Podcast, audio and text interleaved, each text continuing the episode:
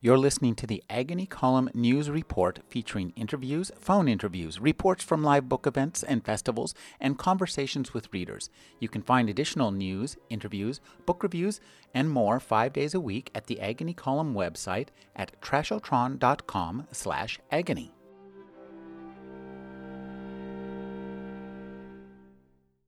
Welcome back to Talk of the Bay. I'm your host, Rick Kleffel. Now we're going to speak with Laura Davis. She also teaches the Writer's Journey workshops. These are weekly workshops for new and established writers. Thank you for joining me, Laura. It's a pleasure to be here. Laura, let's talk a little bit about um, the workshop format. Um, there's something I think that's really interesting that happens when a group of people, a, a small kind of well-regulated group, as it were, It's a, uh, get together and meet in this workshop format. Talk about how you create this and how you administer it as as a as a workshop leader.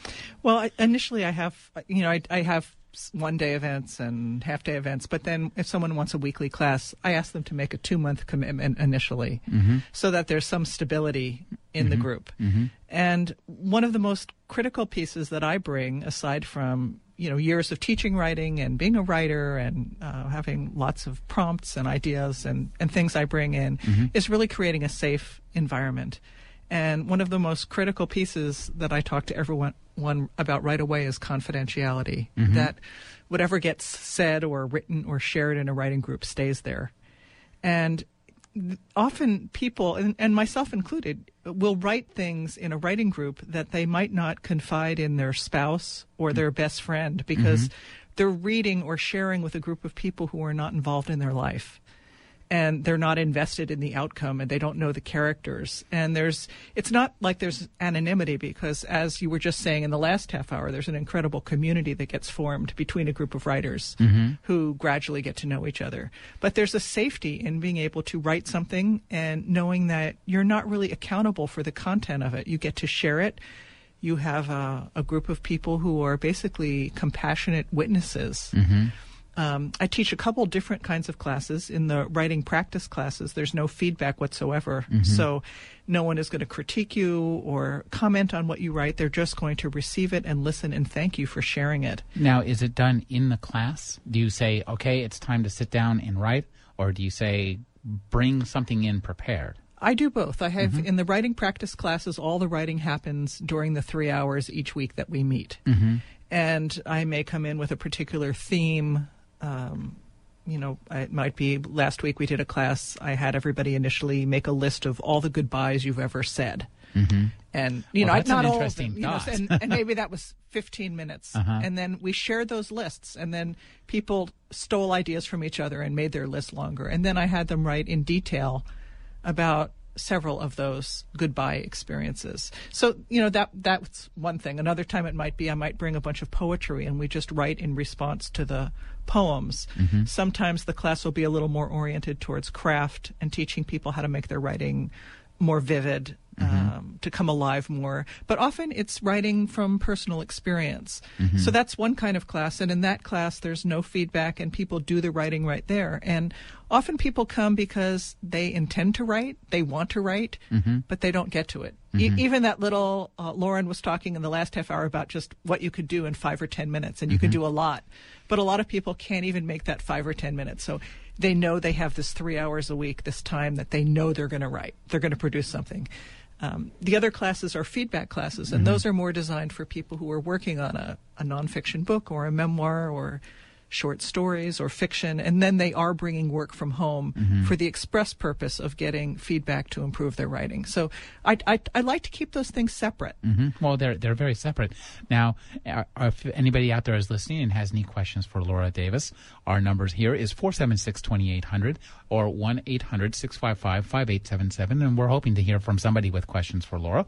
Now, Laura, let, let's uh, talk uh, about the the non feedback classes 1st mm-hmm. because I think this is a kind of a, a, a you know offers some continuity from from what Lauren was talking about, and I think uh, again what I'm struck by is the human need for story, and I think that we are our own stories, and, and if we one of the things I think that your kind of classes can do for us is to help us define ourselves. And words, literally, when you sit down and write a journal definition, that's like the dictionary version. Me, noun. Right. There's there's a difference between journaling. Journaling is an incredibly powerful uh, medium, as you you were covering in the first half of your show. Um, with writing practice, which is what I teach, there's a little bit more craft brought to it. So sometimes you're taking the same emotions or the same feelings or the mm-hmm. same experiences maybe you've gone through time after time after time, maybe for your whole life, mm-hmm. but you're giving them light and color and a story. And in mm-hmm. doing so, they begin to transform. Well, talk about the aspects of craft that, that you teach. I mean, can can you teach writing? Is it is that a poss- is that possible? Um, Yes, I think you can. Um, I, I think the most important things for an aspiring writer are to read. You learn a tremendous amount by reading good writing, and no matter what you read for pleasure, you know, let's say you you're a genre reader, you like murder mysteries, or um, you read the newspaper, or um, anything. It's it's also important to read good writing, writing that's really beautifully rendered. And you learn a lot from that. And when you're in a writing group, you are very influenced by the voices of everyone else in the circle. Mm-hmm. And part of the process is finding your own voice. And often in that process is some period of imitation. Mm-hmm. Um, you listen to someone else and you think, wow, why is that person's writing? Why do I feel awake when I listen to that? What grabs me about it? And it might be that the person uses a lot of vivid sensory detail. So mm-hmm. instead of talking about something in generalities, um, they give you moment by moment what happened. And it's a willingness often to go back into an experience and relive it so that you could tell it from what you smelled, what you tasted, uh, what you saw, actual little bits of dialogue. And gradually you begin to incorporate more of that into your writing. Another thing I often tell people is slow down. You don't have to tell the whole story in 20 minutes or 30 minutes. Focus on one aspect and go really, really deep into it. Sometimes, if you just describe someone's hand deeply enough, you'll give give us the whole person. That's uh, I think the Proust effect, eh? Yeah. those those damn 900 page Madeleines. Whoever thought a cookie could turn the size of a brick? The other thing I like is I, I like putting beginners mm-hmm. and experienced writers together. Mm-hmm. So th- the beginner has that beginner's mind. They're they're just willing to do just about anything. Mm-hmm. Um, they're open. They want to learn. They don't feel they have to be good at it right away. Although sometimes pe- that's an obstacle for people. Mm-hmm. And the experienced writers often, um, let's say, I've had a lot of people come in who maybe they've been a technical writer or they've been writing for business or they've been in the academic world and they've lost their creative voice. Mm-hmm. And so they want to develop a different kind of writing voice. Mm-hmm. And when you put those people together, the ones who are very experienced are role models for the, the ones who are new, and the new ones have that freshness and aliveness that can enliven the people maybe who've been writing the same old thing forever.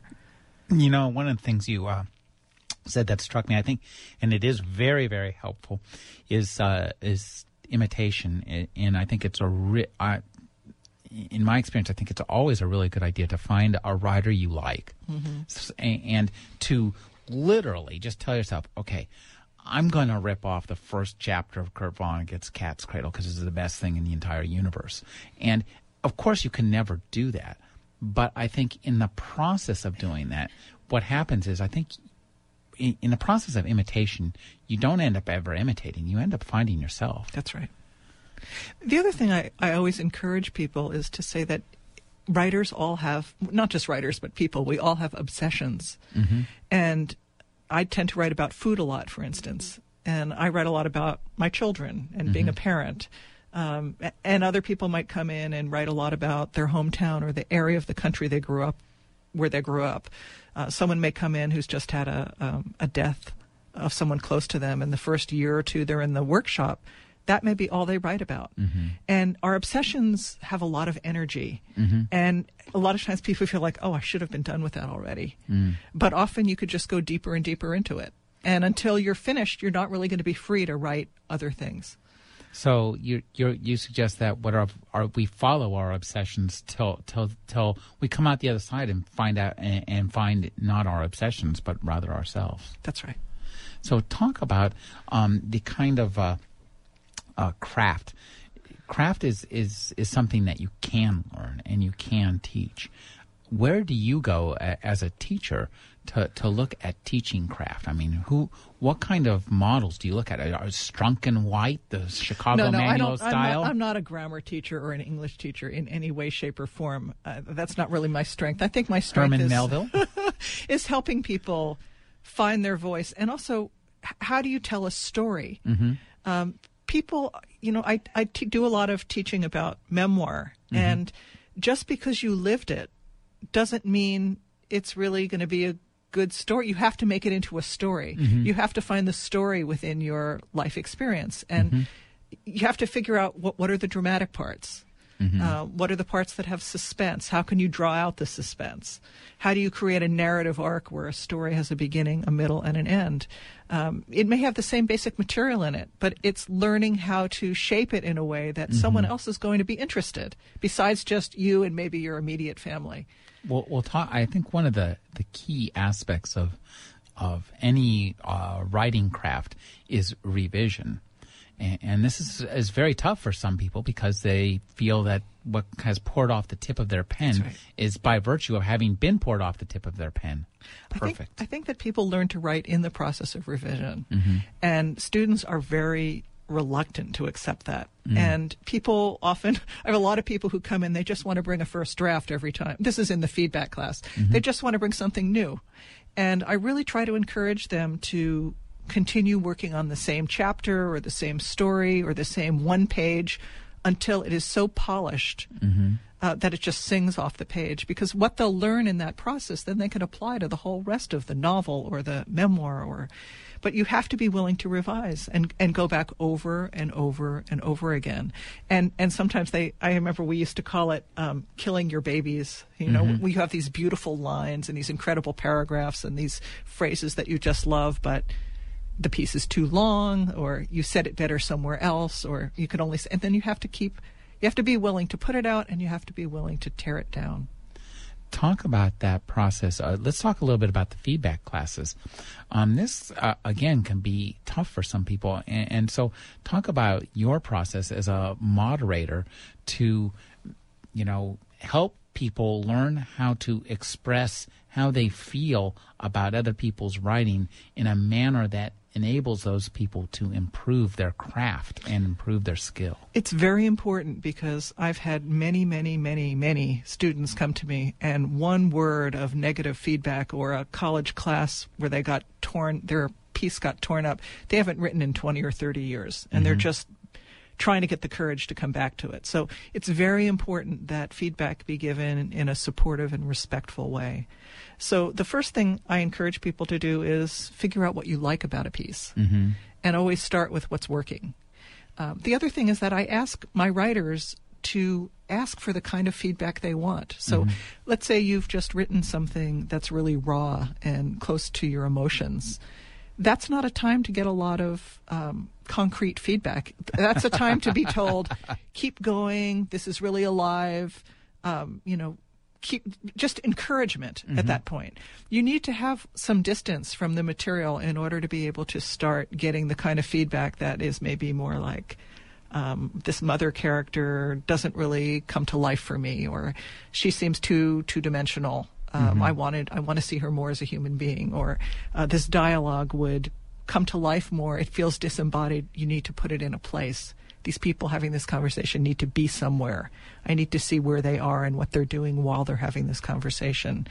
Uh, but people come in and they they ask for the type of feedback they want. So if someone's working on their eighth draft of something and they're about to send it out for submission, they're going to want very fine editing. Mm-hmm. Someone who's more at the very beginning might have just one question. They want to know, does this character work? Is, the, is there a story here? Is there a story here? Or, you know, uh, what's unnecessary mm. or where does the story start did i start it in the right place and we try to give them the feedback they're asking for instead of everything else we might think about the piece because that becomes just overwhelming mm-hmm.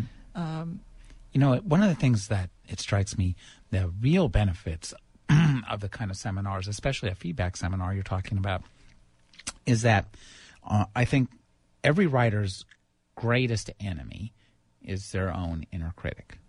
And when you learn to express critical uh, feedback to somebody else, what you're really doing is learning to begin a, di- a profitable, helpful dialogue with the you know the devil sitting on your left shoulder. I've never thought about it that way. I like that idea. Now, um, when you when you have these kind of uh, uh, dialogues with your with your um, students, uh, talking about uh, say the um, the you know the the real basics of plot and stuff.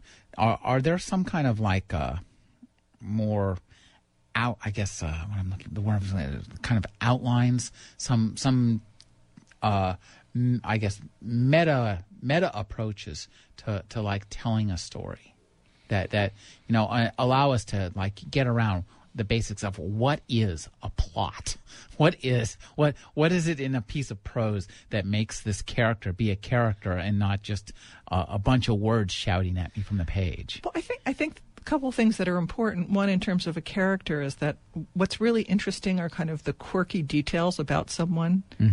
Um, some little unusual gesture someone makes, or the way they um, cook an egg and eat it in the morning, or you know the way they lay back against over the bed and have murine put in their eye every afternoon, or some little detail can give you so much more. So we're really interested in the specificity of people, not the general. And uh, you know, I think the thing that falls flat for me often is when someone is a villain, just a villain. You know, just like the bad, the abusive father, or the um, someone who's just purely evil. I- I'm always interested in what else was that person. Well, the idea, the thing is, is that there are lots of people out there in this world that I would consider fairly purely evil, and none of them think they're evil at all. They think they're the good guys. That's, I mean, they think they're just helping this world uh, one after another, and no matter how much they blow stuff up or how many problems they cause. And I think that's one way to get into a, a, a bad guy is to understand why they don't think they're so bad at all.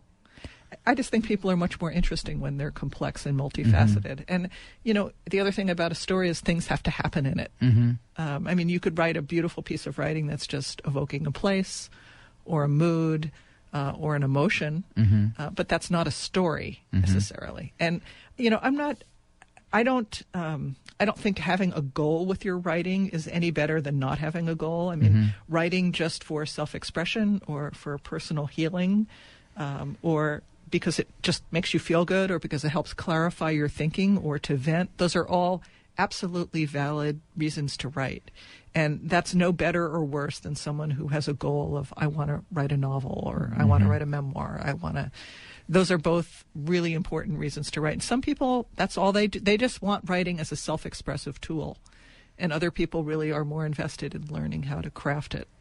I think we're talking. Uh, some people are Henry Darger, and so, some people are Herman Melville. and, and whether Darger is more comprehensible than Melville, well, that's a that's a good to- that's a toss up. Um, I, I'd like you to talk about um, the the other side of, of what you do is uh, some you, you know the um, the more writing as as therapy and so t- tell us about how you approach your classes where you're where you want to really try to help people get past events in their lives or at least wrap their brains around them Well, I always stress that my classes are not therapy. I mean, mm-hmm. that writing is very therapeutic, mm-hmm. but it's not therapy. We don't spend any time talking about the subject matter. You know, if someone comes in and writes about, I mean, we are talking about cancer before. Mm-hmm. Uh, in the last half hour, and I'm a I'm a cancer survivor, um, so you know there, I I have had a lot of people dealing with illness, for instance, come to my classes. Um, I, and I've written books on healing from sexual abuse. So I, I tend to have sometimes people come who know that about, know that part of my life and part of my writing history, and they come and they have a history of abuse behind them. Um, but we don't, we're not processing the events, but the writing itself can be therapeutic. I've often had people come to me and say, you know, until I joined your when I joined your class, I had to go to therapy because so much started to come up. And I've had other people come and say, I came to your class and I quit therapy because this is better.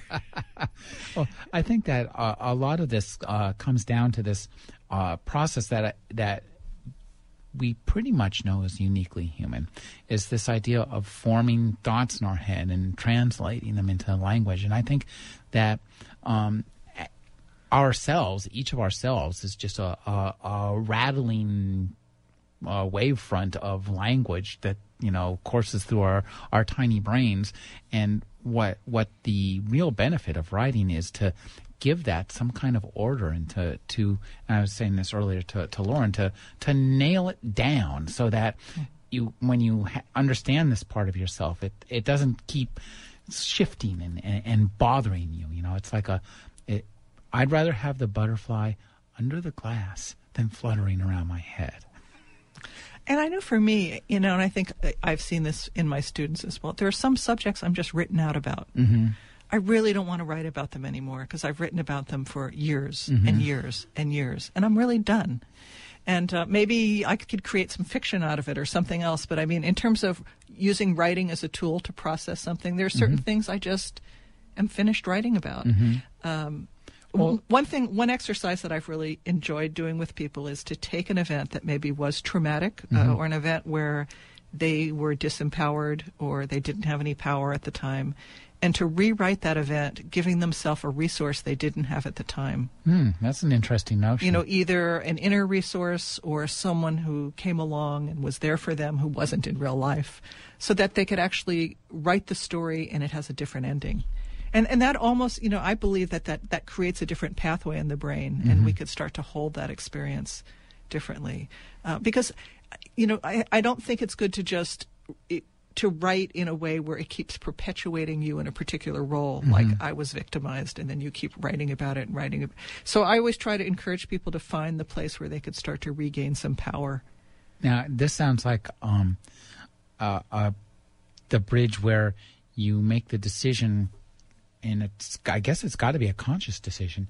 I'm no longer writing nonfiction. I'm writing fiction. I think that's a that's a much much bigger decision than it at first appears to be. Well, and sometimes you're you're you're going back and forth between the 2 I mean, I teach memoir, and a lot of times what people um, their hesitation is, but I don't. There's so much I don't remember, and uh, I certainly have that problem after having gone through chemotherapy. But um, there are ways to write about the things you don't remember. And to make it as interesting as the things you do remember. In other words, you could write around the holes in your memory and create a pretty compelling narrative. Well, you can just make stuff up. That's I mean, well, you know, and you that- can make it up in a memoir. You have to you have to be really clear Mm-hmm. about what you're doing. You make a contract with the audience, Uh-huh. with your readers, and if they think it's true and it's not true, they're going to be really really pissed off at you. I think we've seen that. Yeah, uh, we sure have, seen that uh, more often than not. Um, I've been speaking with Laura Davis. She's uh, her website is lauradavis.net, and she's running the Writer's Journey weekly workshops for new and established writers.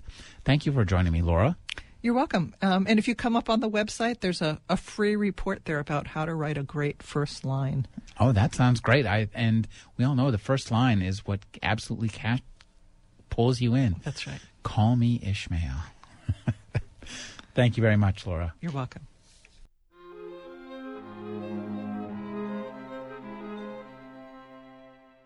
You're listening to the Agony Column News Report featuring interviews, phone interviews, reports from live book events and festivals, and conversations with readers. You can find additional news, interviews, book reviews, and more five days a week at the Agony Column website at trashotron.com slash agony.